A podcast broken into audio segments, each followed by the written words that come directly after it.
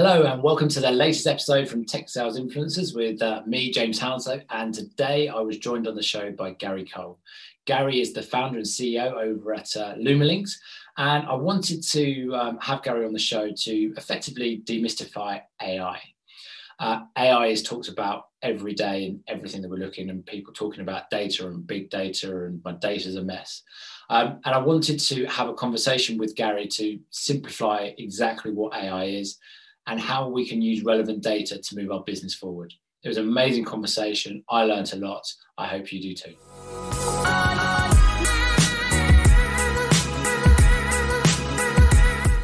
Gary, thank you very much for joining us today. Um, it's an absolute pleasure to have you on the um, show. The reason being is A I um, is a phrase that gets bandied around quite a lot, and I'm hoping that you are going to demystify A I for us today. Um, before we get into that, as a way of getting started, it would be great for you just to give the viewers a background of who you are and um, who um, you work for and what you offer. Yeah, perfect. Thank you, James. Um, so yeah, I'm Gary Cole. Um, I've been in technology since I joined Rackspace in two thousand ten, two thousand eleven uh, time. Um, I've uh, seen a whole transition of the move to cloud, um, also worked um, in, in areas around uh, telecoms and those type of things for a smaller British company called Six Degrees. Uh, previously, I was at the Royal Air Force.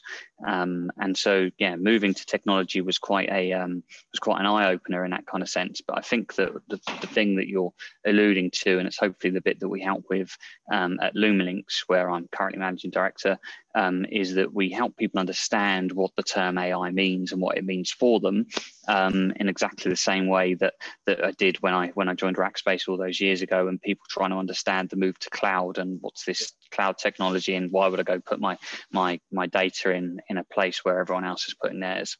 Um, So yeah, so effectively Lumalinks, uh, we're a data science analytics company. Um, we we help businesses understand how they can use data. I think there's been an industry for a long time that has, that has probably overserved or or um, certainly um, certainly hasn't been as transparent as it could be, particularly when it comes to buying and selling data, and then what do you do with the data once you've got it? Um, and yeah, that's the whole point. So we work particularly in strategy, sales and marketing. Nice, nice. So in your view, what is A I? Mm, so good question. So um, effectively, um, and I'm not going to give you the technical term because you can easily look that up on, on you know, online. Um, but effectively for me, A I is simply the case of creating data relevance and automation in the workplace. Um, so if you look at a whole, uh, it's a, it's a really good catch-all phrase for we've gone through this transition of moving to a more on-demand cloud-based uh, um, area for our for our platforms. We've then heard and talked a lot about big data and why we should be storing it, and then lastly, it comes into this point of, well, once we've got the data, you know, we've got our our kind of house in order in the sense of the technology we use.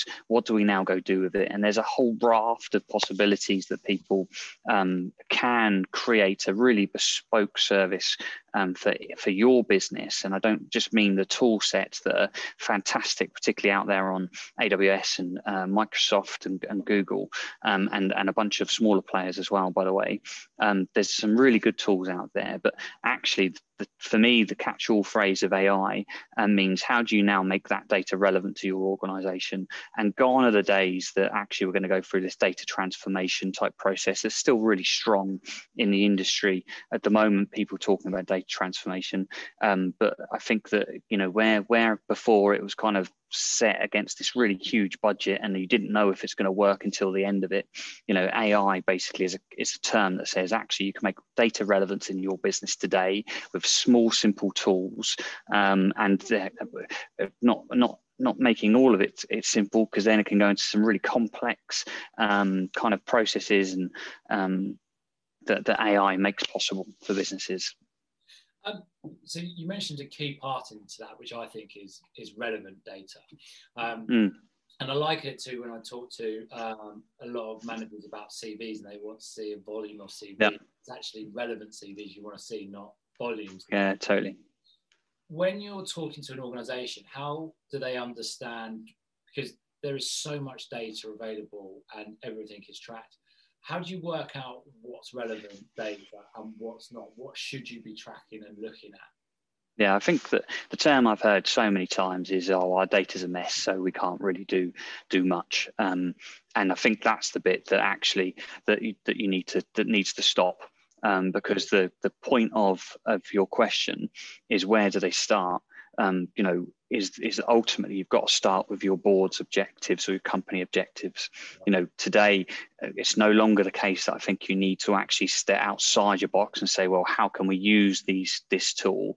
Actually, what you need to be able to say is, these are our objectives, and get someone in to actually can understand to say, well, actually, we can complete those objectives either cheaper, either either producing more revenue or or more productive for you. You know, um, and and that's the bit that you that I always say is more is more important. The what's the art of the possible, um, because the art of the possible was a fantastic conversation, you know, but actually it's somewhere that leads that leads to somewhere that's not as relevant to your business. Um, if I give you a quick example on where to start, so working with a uh, with a ship broker. Um, part of their objective was to be the first broker to market with news around cargo vessels moving around the around the world, um, and so it was. Although that's a huge topic, so I'm not starting lightly. So apologies for that. Um, part of the the process was say, well, this is my problem. How can you solve it?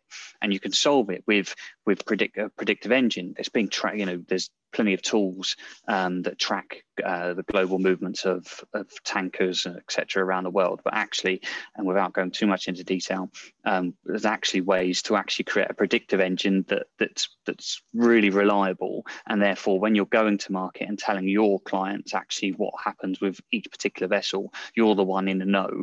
And I think it's bits like that that actually wasn't a huge investment, but it's bits like that that can actually make you really stand out in the market. And then those type of things sit across the whole strategy, sales and marketing. Um, you know, people talk about chatbots and those type things, R P A, so automatic processing. There's a whole raft of different things that can happen. But if you think about the the ability to know the, you know, or decide, make a strategic decision about your data, and then how do you automate those tasks throughout that, you know, then then I think you're on a good path.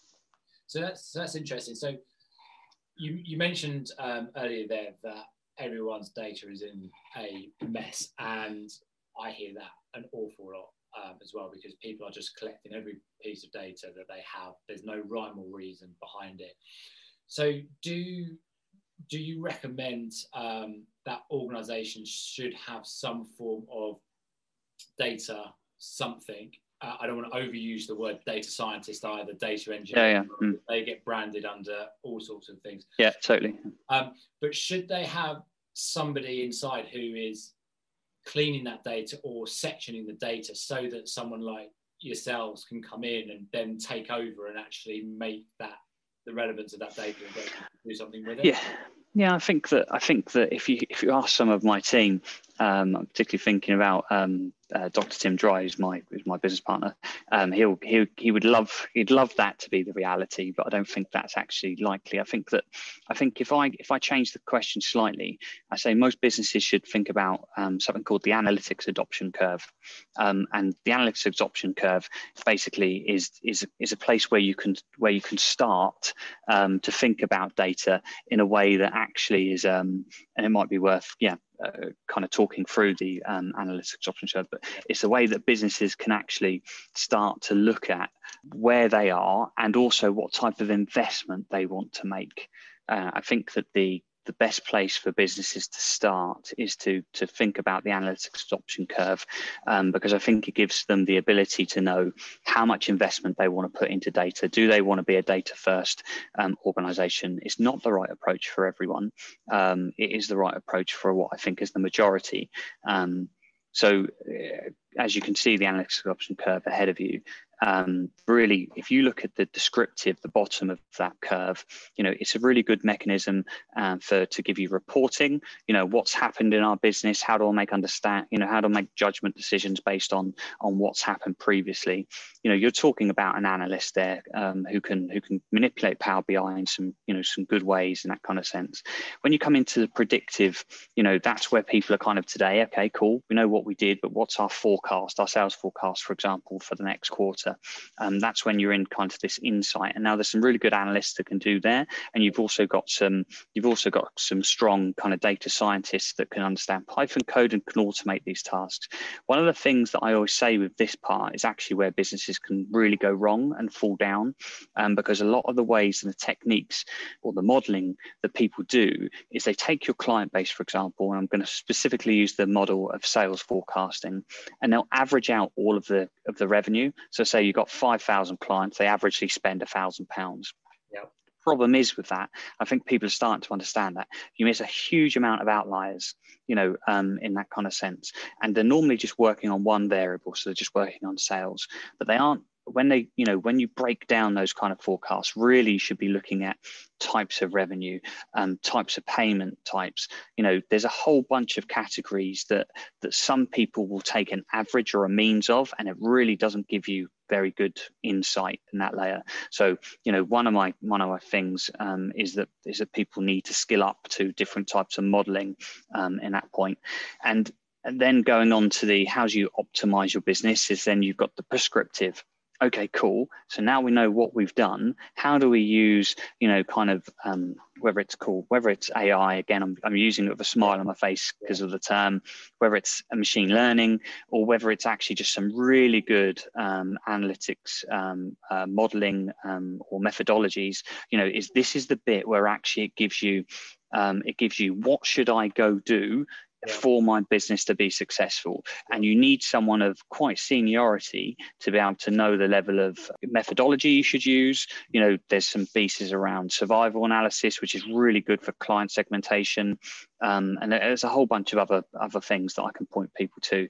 Um, but it certainly can give you that point of, you know, um, when you're making strategic decisions, the data can actually give you that de that level of detail. You know, there's so many people that, I'm, you know, I, I think a good term in marketing, you know, I know I know I'm wasting fifty percent on marketing. I've just got no clue which half I'm wasting, yeah. You know, um, and that's because of things that people don't do in these kind of layers. And, and to be fair, some of these methodologies are just coming uh, to the to the forefront now. There's something called causal inference, which basically takes you away from uh, from looking at um, last click attribution, that is, okay, I've got I've got fifty leads from Google ads, you know, but actually, did you get fifty leads from Google ads, or did you get fifty leads from the newspaper article that you put in, and they just happened to then see a Google ad, you know, and that's what made them activate. Now, arguably, that still is fifty leads from from Google ads, but if you hadn't placed that newspaper article, or if you didn't sponsor that event, if you didn't do that white paper or that podcast,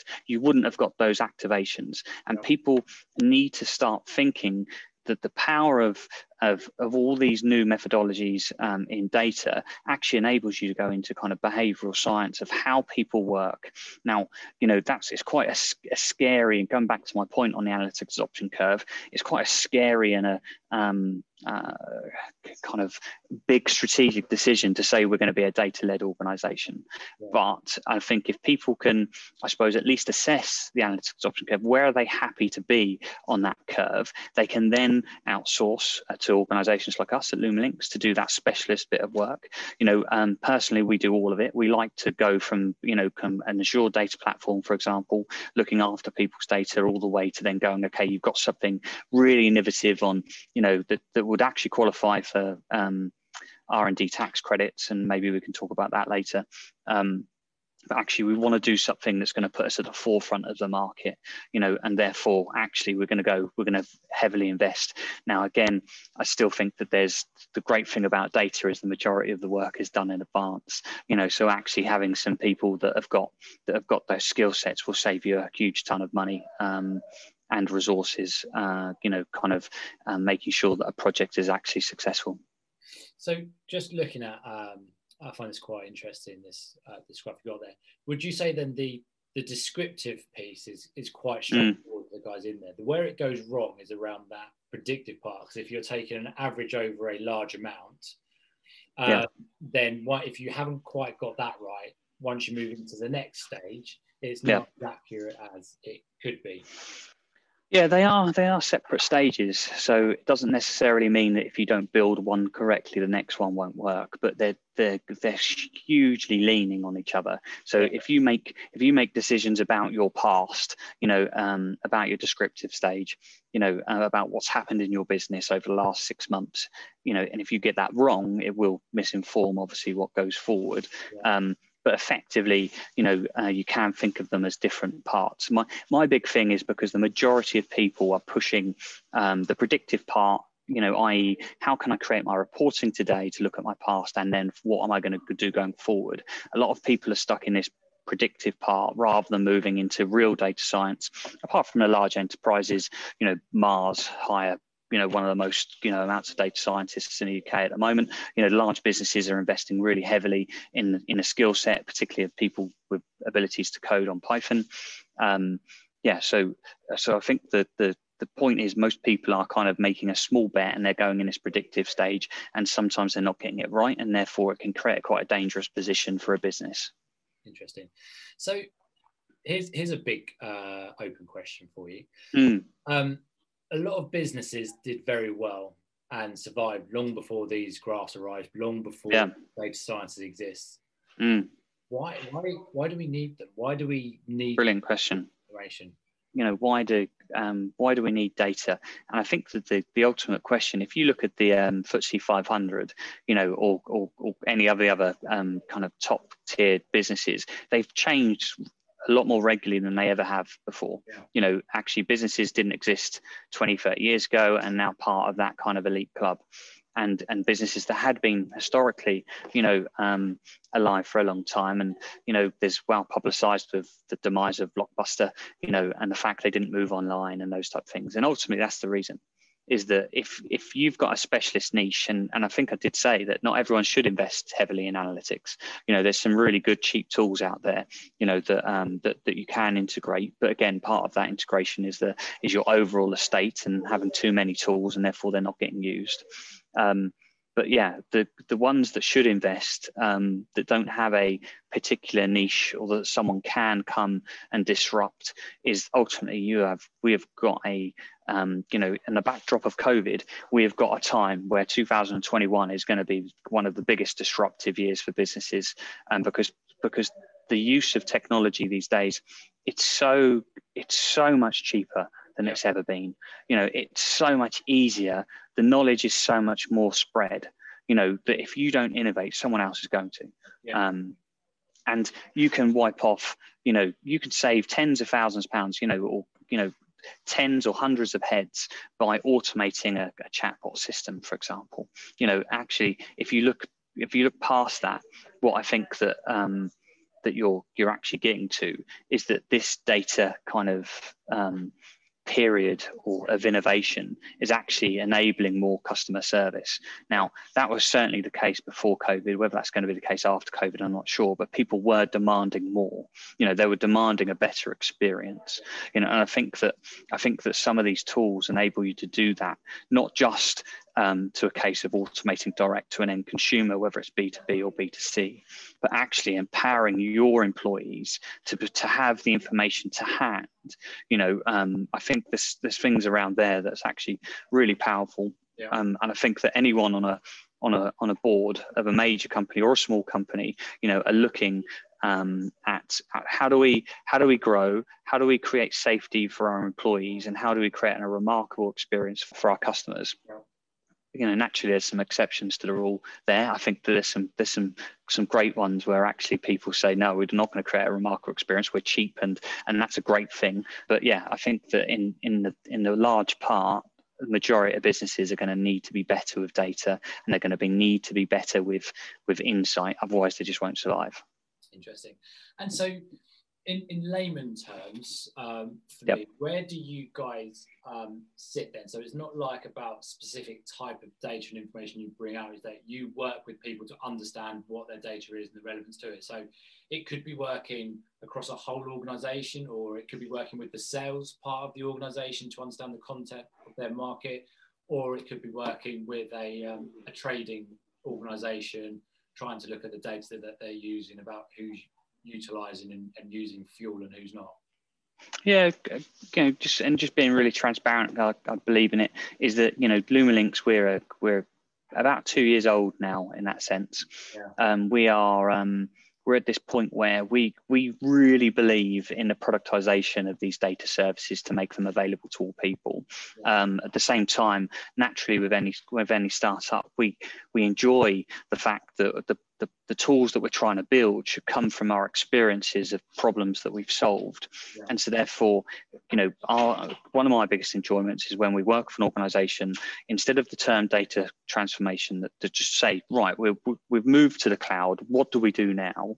You know, and, and again, the, the great thing about that is always bringing them back to what do they want to achieve as a business. So one firm that we're working with in the financial sector, you know, is that they're looking at retirement funds and um, as well as, you know, other services. And the question that they need to know is what's the next best action that we should do with our clients, you know, and that's that's a, it's a, such a great one, because actually you get this ability to segment those clients into into several different areas that are more aligned to the company direction and strategy, and therefore you can personalize the journey. And one thing that we're really adamant about is that for there's a drive at the moment, particularly from some of the the larger platforms, to collect data on individuals. Yeah. You know, uh, it's it's quite well publicized. I don't think we're saying anything shocking, but at the same time, I think that we're getting to a point where, as a society, we're not quite sure if we're happy with it.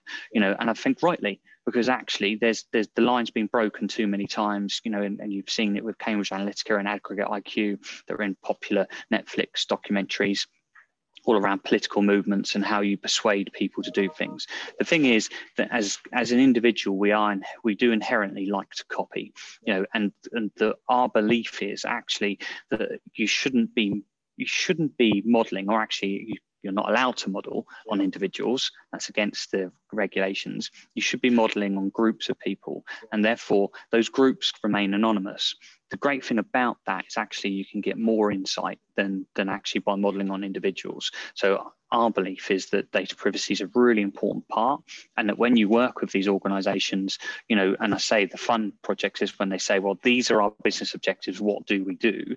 Actually being able to say, well, let's segment that that client base. Let's look at the tools that they that they should be using.